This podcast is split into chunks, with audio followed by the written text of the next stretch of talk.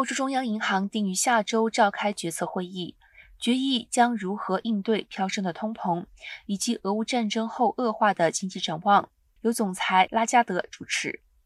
但欧洲中央银行总裁拉加德今天在推特上发文表示，他检验出了新冠阳性反应，目前症状轻微，将会在家办公直到康复。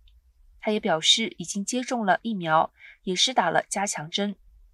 欧洲央行自疫情爆发以来，将备受关注的会后记者会移师线上进行。